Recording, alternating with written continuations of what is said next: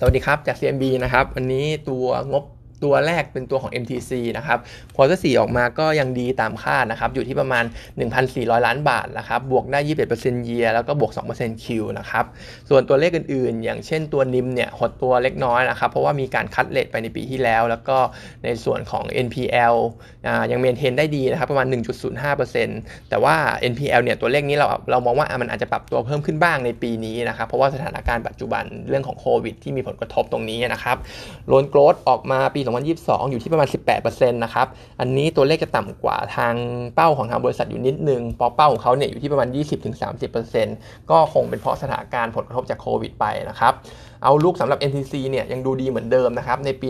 2021 เรามอง loan growth เนี่ยบวกได้ 24%เลยนะครับ แล้วก็ตัวเช่าซื้อที่เขาจะมาโฟกัสมากขึ้นในปีนี้เองเนี่ยดูดูตัวเลขล่าสุดนะครับในช่วงของครึ่งเดือนแรกของเดือน January เองเนี่ย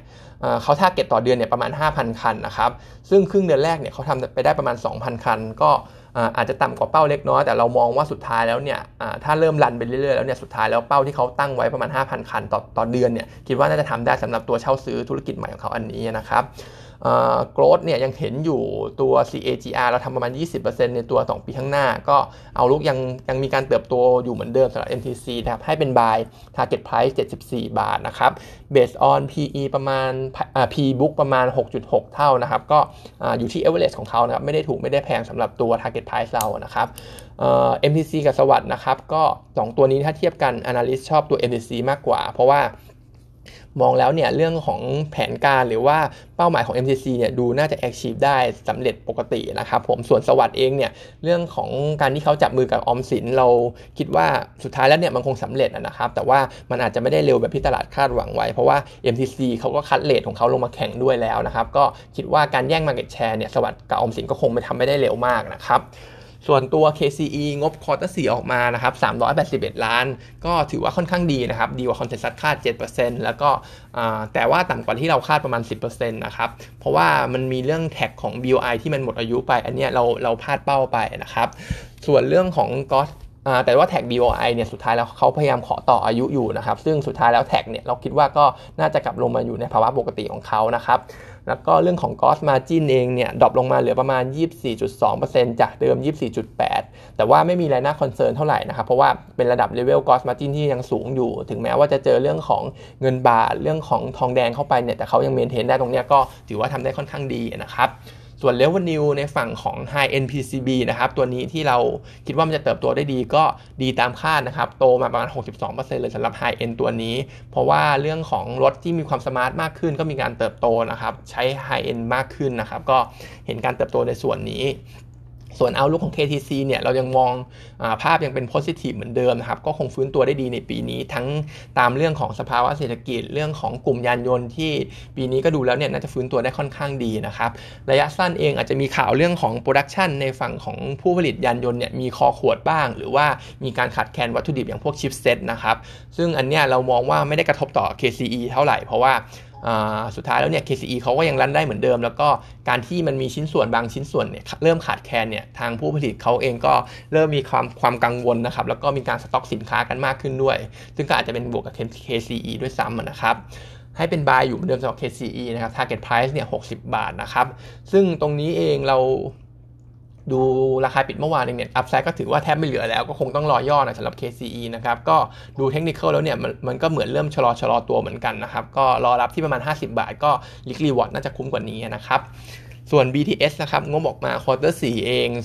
2,130 ล้าน ก็จะมี extra item อยู่ 2-3 ตัวนะครับหนึ่งเลยก็คือเป็นทั้ง gain ทั้ง loss นะครับหนึ่งเลยก็คือเรื่องของ write off ตัว asset ของ U-City นะครับสองเรื่องของการขายที่ดินได้เงินเข้ามา แล้วก็ 3 เรื่องของ IPO Kerry นะครับ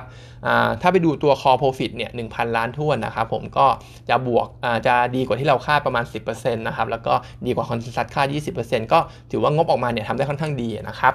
ส่วนของ revenue revenue เนิวเองเนี่ยยังยังโตได้ดีทั้ง year on year แล้วก็ Q on Q เพราะว่าได้ส่วนต่อขยายเข้ามาช่วย offset ตัวสถานการณ์ ridership ที่มัน drop ลงจากโควิดไปได้นะครับ media ก็ฟื้นตัวนะครับทางฝั่งของ VGI ก็โดยรวมๆเนี่ยงบ BTS quarter 4เราก็มองว่าค่อนข้างโอเคอยู่นะครับ EPS growth สำหรับตัวนี้เราทำไว้ประมาณ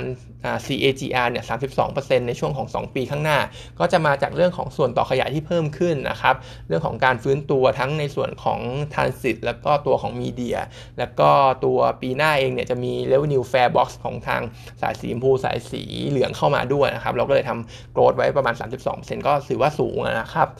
Target Price เนี่ยอยู่ที่ประมาณ 13.3 บาทนะครับ Upside เนี่ยอยู่ที่ประมาณ 14-10%เลยสำหรับตัวนี้ ดูที่ราคาหุ้นเองเนี่ยก็มองว่าถ้าด้านราคานะครับคิดว่าดาวไซด์เนี่ยค่อนข้างต่ำแล้วนะครับ ซื้อลงทุนได้สำหรับราคาตรงนี้นะครับ แต่ว่าอยากจะ FYI ไว้นิดนึงก็คือในเปเปอร์เนี่ยเขามี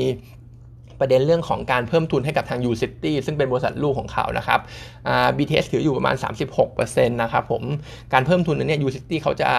ให้เป็น RO นะครับ1หุ้นเดิมต่อ 3 หุ้นใหม่นะครับผมด้วยอัตราส่วนตรงเนี้ย ผมก็รู้สึกว่ามันมันดูแปลกๆอยู่นะครับสำหรับการเพิ่มทุนรอบนี้ ใช้เงินประมาณ 7,000 ล้านที่ BTS ต้องใส่เงินเข้าไปนะครับดูดูดูแล้วเนี่ย U-City มันก็ไม่ perform เท่าไหร่แล้วก็การเพิ่มทุนแบบนี้อาจจะไม่คุ้มค่าการลงทุนนะครับ อันนี้ก็ FYI ไว้หน่อยนะครับ ส่วนของ VGI นะครับผมตัว meeting analyst meeting เมื่อวานเพิ่มเติมก็คือตัวของ MACO เนี่ยเขาก็มีการเจรจาพยายามคุยกับทาง MACO นะครับพยายามคุยกับทางมาเลเซียอยู่ในการขอ waive minimum guarantee นะครับซึ่งอันเนี้ยถ้าถ้าเขาทำได้สำเร็จขึ้นมาเนี่ยก็ไอตัว contribution loss ที่มาจาก MACO เนี่ยก็คงลดลดลงเยอะนะครับก็จะทำให้ภาพการฟื้นตัวของ VGI จะดูดีขึ้นไปอีกสำหรับในปีนี้นะครับแต่ว่าโดยระยะสั้นเนี่ย quarter หนึ่ง